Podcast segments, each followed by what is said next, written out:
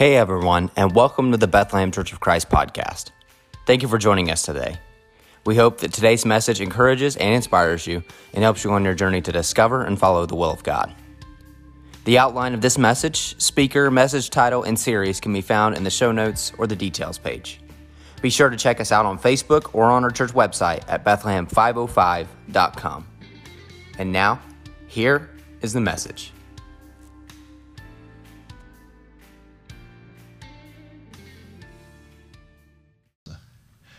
Turn your Bibles to Job chapter 1. Now, you might notice that 31 is actually our text, but we're going to start out in verse 1 in just a few moments.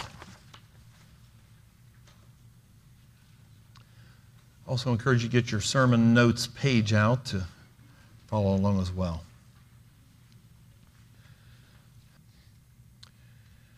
A school teacher injured his back and had to wear a plaster cast around his upper body. It fit nicely under his shirt and was not noticeable to the average person who saw him. Well, on the first day of the new semester at school, uh, with the cast still under his shirt, he found himself assigned to the roughest, most rebellious students in the school. So he walked confidently into the classroom uh, that day, a rowdy classroom. He walked over to the window and opened up the window. And then he sat down and started working on some things at his desk. Well, it was a windy day, he knew that, and uh, his tie began to blow uh, very noticeably as he sat at his desk. So, in the view of all of his rowdy students, he stood up, grabbed a stapler, and stapled his tie to his chest. And they say that discipline was never a problem after that day. Now, someone listening later to this podcast uh, will likely repeat the popular mantra You're encouraging toxic masculinity. Well, I would much rather have that wise, strong, humorous man leading a class of rowdy kids than the drag queens who are being routinely brought into children's libraries all over the nation right now.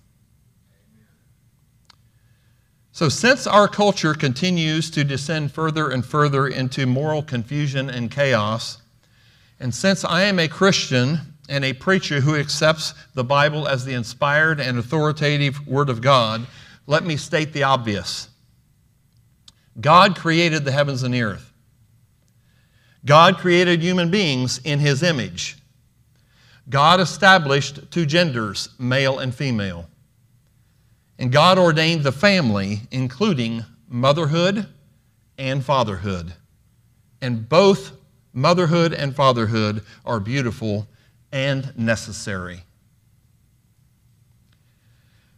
Erma Bombeck uh, many years ago wrote a book entitled When God Created Mother. It's a very creative uh, thing that's been used a lot. Paul Harvey, at one point, the radio commentator, wrote something called So God Made a Farmer. Well, someone, I think, borrowed from that basic pattern, that idea, and wrote this uh, in more recent years So God made a father. At the dawn of time, God, uh, God looked down on all he had made and said, Now I need a caretaker. So God made a father.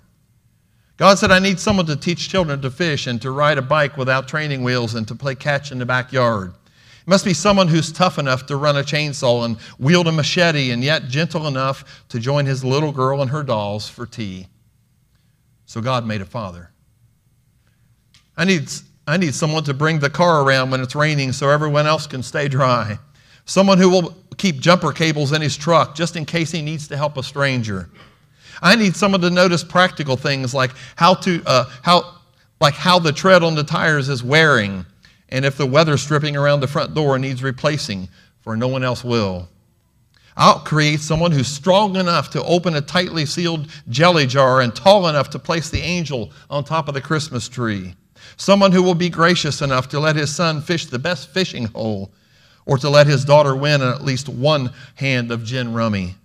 Yes, he will struggle to find his glasses and keys, God thought, But I'll help him find time for the important things, like tumbling with the kids in the den floor, or saying, I'm proud of you, son, or giving mama a hug. So God made a father.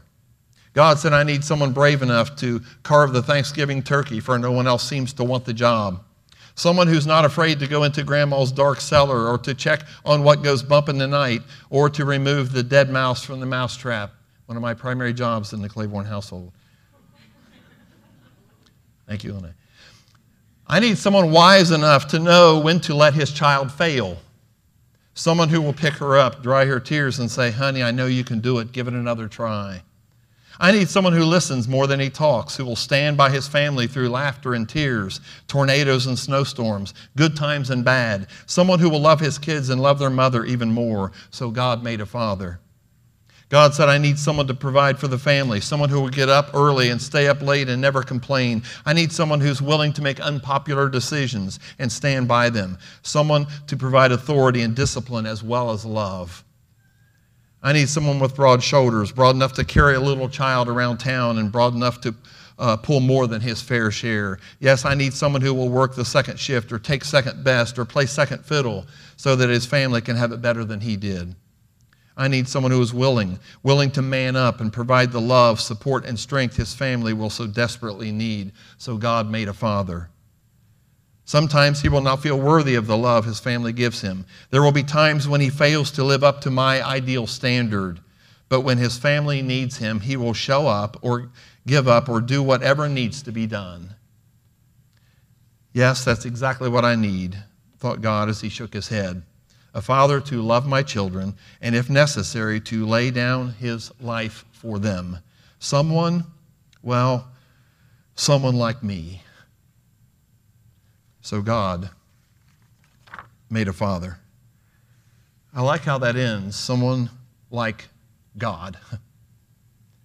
That's a real man. Someone who strives to be like God.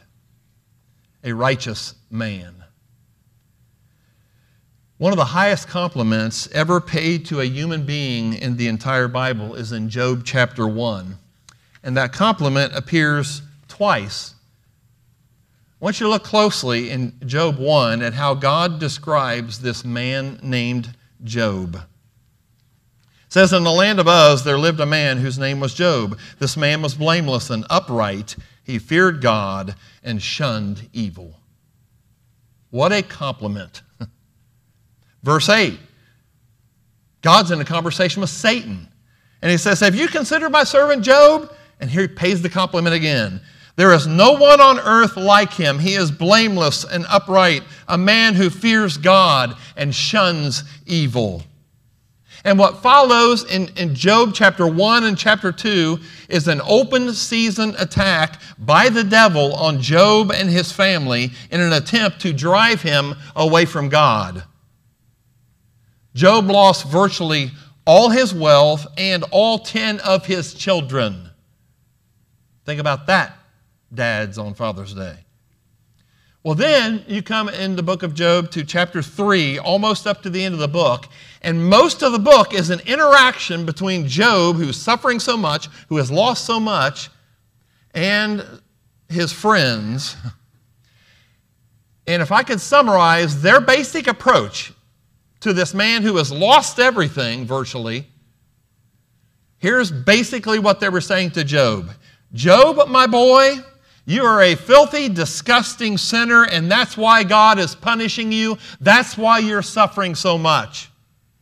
You're a bad guy, Job. Now, we already know that was not true because God Himself, twice in chapter 1, had said Job was blameless and upright. So in chapter 26 through 31, Job gives his final response to his accusing friends. And in chapter 31, our text for today, Job made some absolutely astounding moral claims from his heart that I wish every man in this room today could say with total honesty. In this chapter, we see why God called Job a good and righteous man. Here's what we learn from Job. First of all, A righteous man fears God. A righteous man fears God. Remember both those compliments in chapter 1. He fears God. See, we don't talk much anymore in the American church about fearing God. Some of us are old enough to remember when that was a common expression. If you wanted to compliment someone as a godly person, you would say they were God fearing.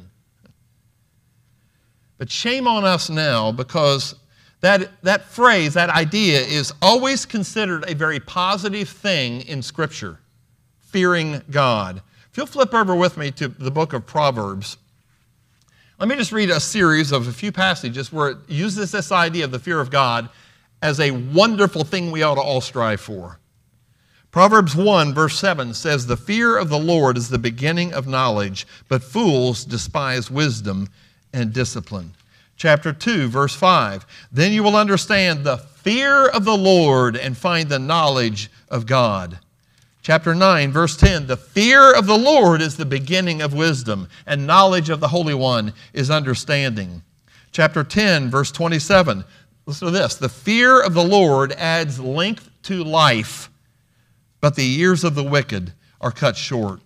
And finally, in chapter 14, verse 26 and 27, it says this He who fears the Lord has a secure fortress, and for his children it will be a refuge. The fear of the Lord is a fountain of life, turning a man from the snares of death. And then we go back to Job 31, and he says something interesting in verse 23 toward the end of his discourse. He says, For I dreaded destruction from God, and for fear of his splendor, I could not do such things. Job was saying There are certain things I'm just not going to do in life because I fear God. I take him seriously. You see, a righteous man fears God because he understands two things. He understands that God is our maker. Verse 15, right in the middle of this chapter, Job says this. He asks a question. He's talking about these friends and, and to these friends. Did not he who made me in the womb make them? Did not the same one form us both within our mothers? You see, Job clearly saw God as his maker. He, he's echoing the idea from Psalm 139. God knit me together in my mother's womb, and He knit you guys together in your mother's womb. And were Job alive today, I believe he would be solidly, outspokenly pro life because he was a righteous man. And Job would defend the unborn because he knew God formed us in our mother's womb.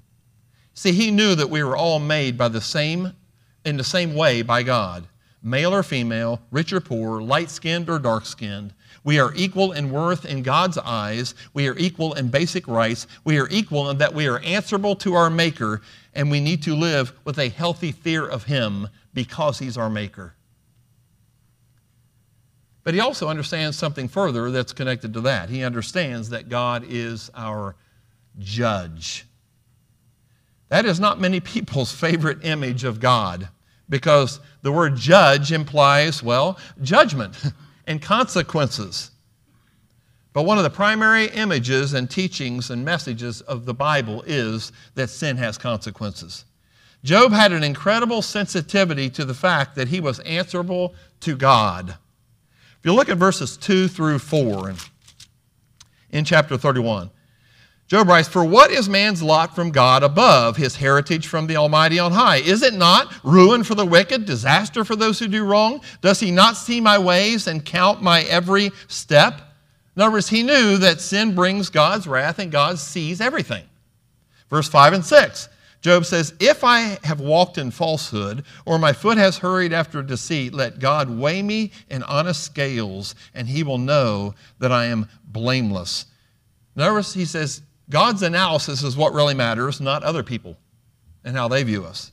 Verse 13 and 14 says, If I have denied justice to my men servants and maidservants when they had a grievance against me, what will I do when God confronts me?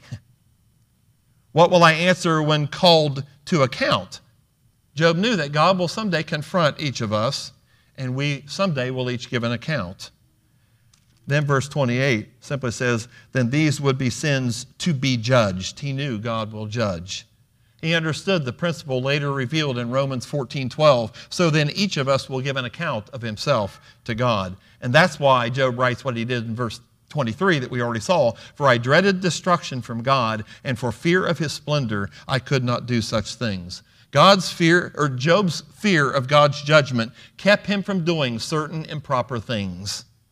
See, a healthy fear of God can save our life, and it can save our soul. A righteous man fears God. So, men, I want to ask you today to honestly answer are you God fearing? Are you God fearing?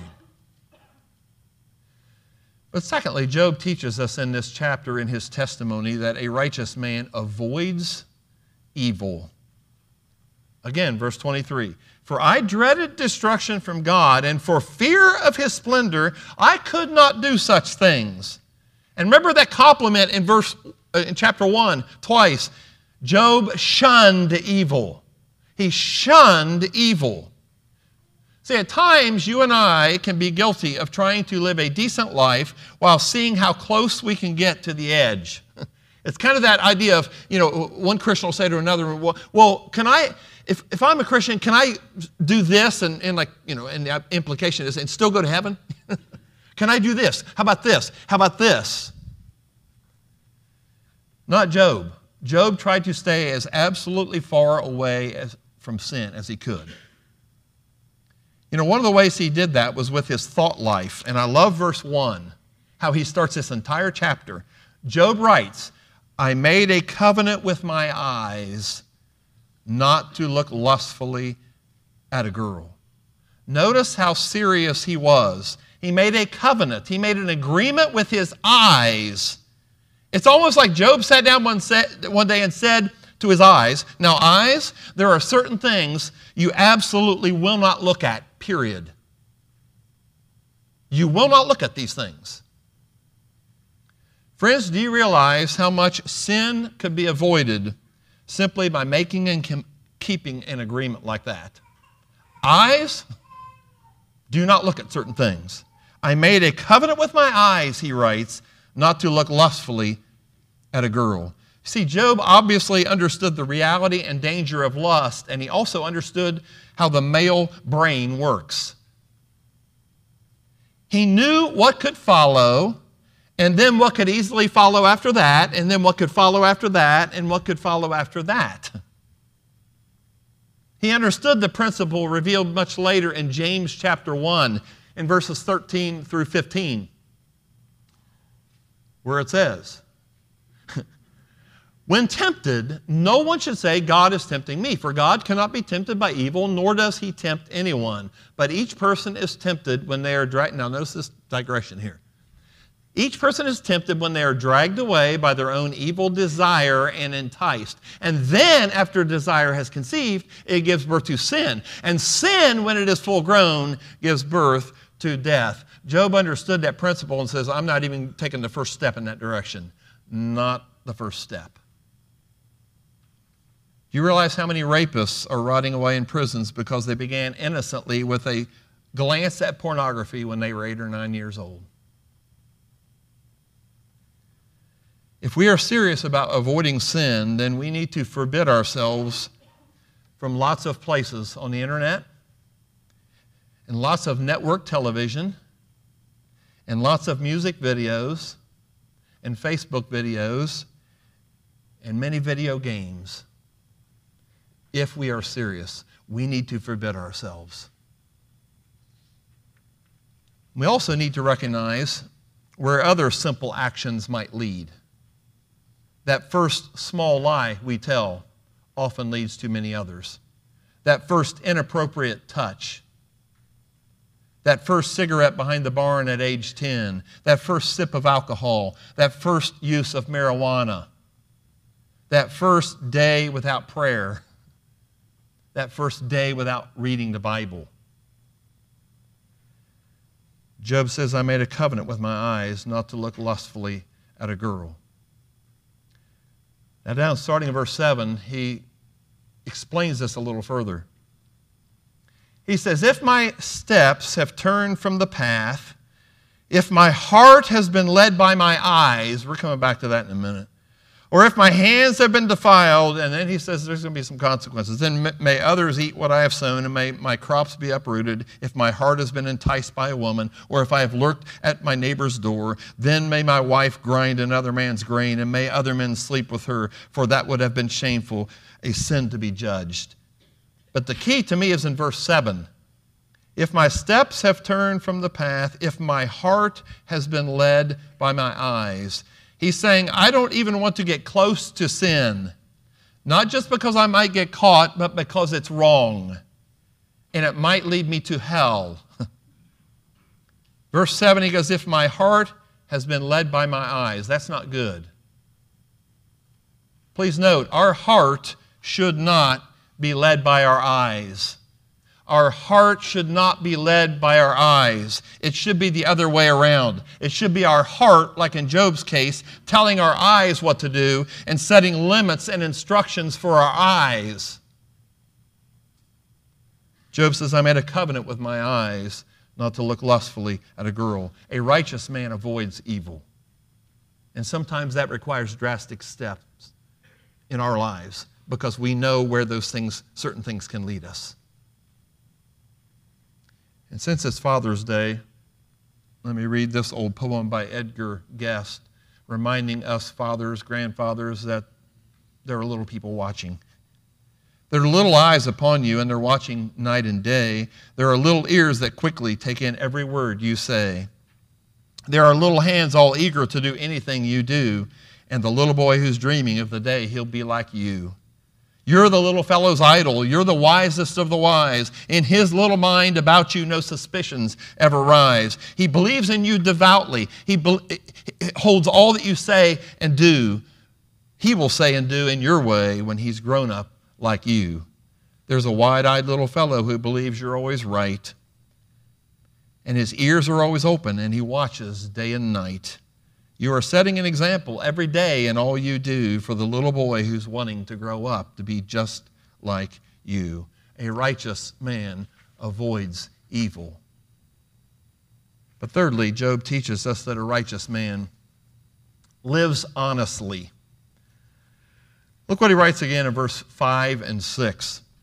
He says, If I have walked in falsehood, or my foot has hurried after deceit, let God weigh me in honest scales, and he will know that I am blameless. Notice the wording. He says, If I have walked in falsehood, that implies a pattern of life of a lot of falsehood and dishonesty.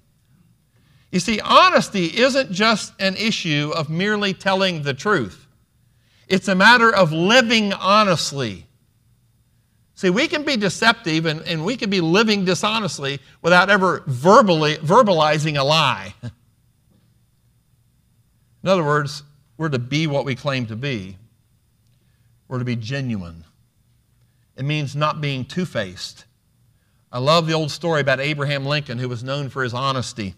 He was in the midst of a political debate and he was called two faced in the debate. And in response, Lincoln looked out to the audience and asked with wit and humility, he said, Ladies and gentlemen, I ask you, if I were two faced, would I be wearing this one? Are you two faced?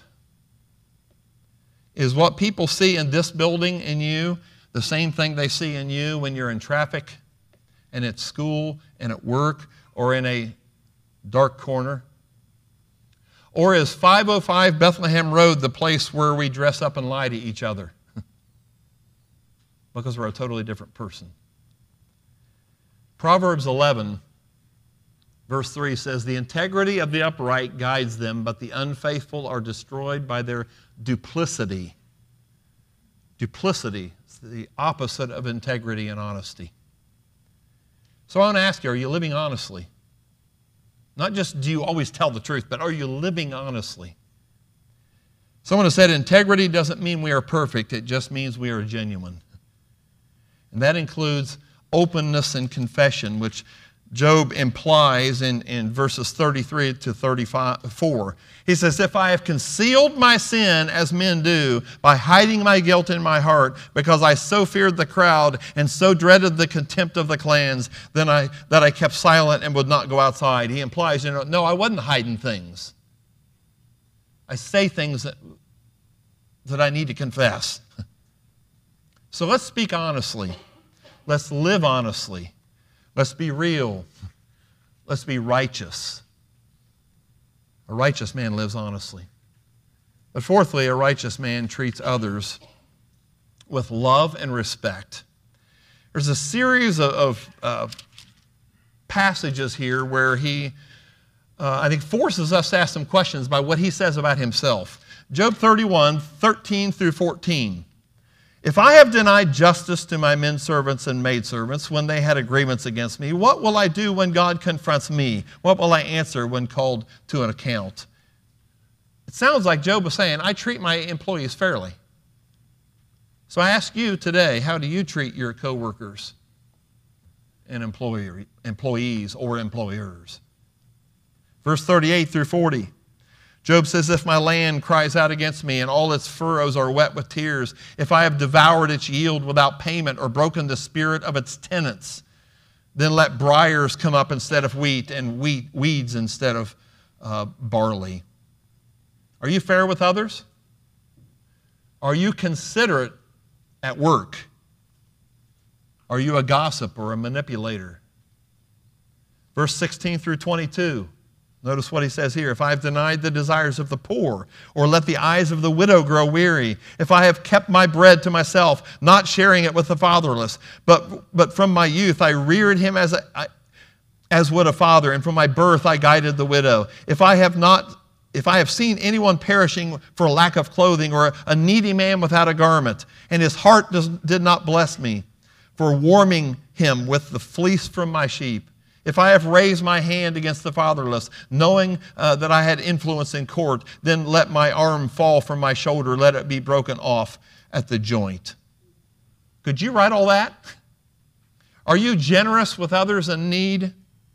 Would your arm fall off because of your selfishness?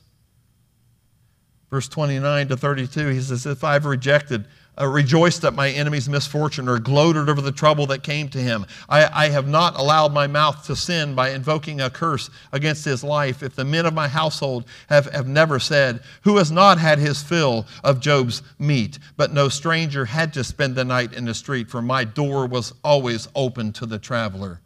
Are you a hospitable person? Is your home open to other people? Are you kind? Do you enjoy sharing and meeting people's needs? Do you treat people with the love and respect that you like to be shown? A righteous man treats others with love and respect. But finally, a righteous man maintains a healthy view of things. Verse 24 to 28 is all about material things. Job says, If I have put my trust in gold or said to pure gold, You are my security. That's kind of like an American philosophy, doesn't it? If I have rejoiced over my great wealth, the fortune my hands have gained, if I have regarded the sun in its radiance, or the moon moving in splendor, so that my heart was secretly enticed and my hand offered them a kiss of homage, then these also would be sins to be judged, for I would have been unfaithful to God on high. This world, if you hadn't noticed, is filled with people who believe their security is in how many things they can accumulate, how many things they can buy, how many things they can build, how much better their things are than everyone else's. And soon their whole life begins to revolve around that. And it's dangerous to trust in things. It's intriguing that after it describes this in verse 24 and 25 about trusting in, in wealth, it says in verse 28 these would have been sins to be judged, for I would have been unfaithful to God on high. Materialism, greed, he says, sins to be judged, unfaithful to God. You know, these verses, in a way, seem like an odd section. If you hadn't noticed, in 24 and 25, it's talking about trusting material things. And in verse 26 and 27, it talks about worshiping the sun and the moon. That sounds like those aren't, aren't connected. But there's a definite connection because any of that can become an idol, that anything can become an idol that replaces God. I have seen many people through the years who worship their bank accounts or their house or their big fancy truck or their wardrobe or you fill in the blank. They worshiped it. Job had enjoyed tremendous material wealth at one time in his life. But Job had learned the hard way in chapter 1 how temporary possessions are. Because in one day, one stinking day, Job lost it all. You know what? Fires can do the same things thing to our things. And tornadoes can. And floods can. And recessions can. You know, Job could testify to the truth of Proverbs 23, 4 and 5, because it happened in his own life. He goes, Do not wear yourself out to get rich. Do not trust your own cleverness. Cast but a glance at riches, and they are gone. For they will surely sprout wings and fly off to the sky like an eagle. And that's exactly what happened in one day in Job's life. Job says, I'm not trusting in things. Are you trusting in things or God? Are you serving things or serving God? Bruce Wilkinson put it this way. He said, When you serve God, you are using God's money to accomplish His wishes. But when you serve money, you are using God's money to accomplish your wishes. Let me repeat that. When you serve God, you are using God's money to accomplish His wishes. When you serve money, you are using God's money to accomplish your wishes. So I ask you, who or what are you serving? Who or what is filling your life? There's an old, old, simple little poem. It goes like this The ones who seek their happiness by buying cars and clothes and rings don't seem to know that empty lives are just as empty, filled with things. Matter of fact, you look at a lot of people who are obsessed with getting more, they're some of the emptiest people on this planet. Because they keep thinking, if I get this, if I get this, if I get this, then I will be satisfied, then I will be filled. They don't seem to know that empty lives are just as empty, filled with things. So, what's filling your life? One of the most haunting, needed passages in the New Testament is in 1 John 2, where it talks about these uh, things we desire. It's almost a, a, a, statement of what happened in Genesis 3 and what's been happening ever since. It says, Do not love the world or anything in the world. If anyone loves the world, love for the Father is not in them. For everything in the world, the lust of the flesh, the lust of the eyes, and the pride of life comes not from the Father, but from the world. And here it is the world and its desires pass away, but whoever does the will of God lives forever. We're going to leave that up for just a couple minutes because I want you to ponder that and ask what are you clinging to? What will you hold on to when all your stuff's gone? What are you going to hold on to then? It says, The world and its desires pass away, but whoever does the will of God lives forever. See, where you and I spend eternity is determined by our choices in this life. Who we choose to worship, who we choose to serve, who we choose to follow, who we choose to trust. Book of Job opens up with these words. In the land of Uz there lived a man whose name was Job. This man was blameless and upright.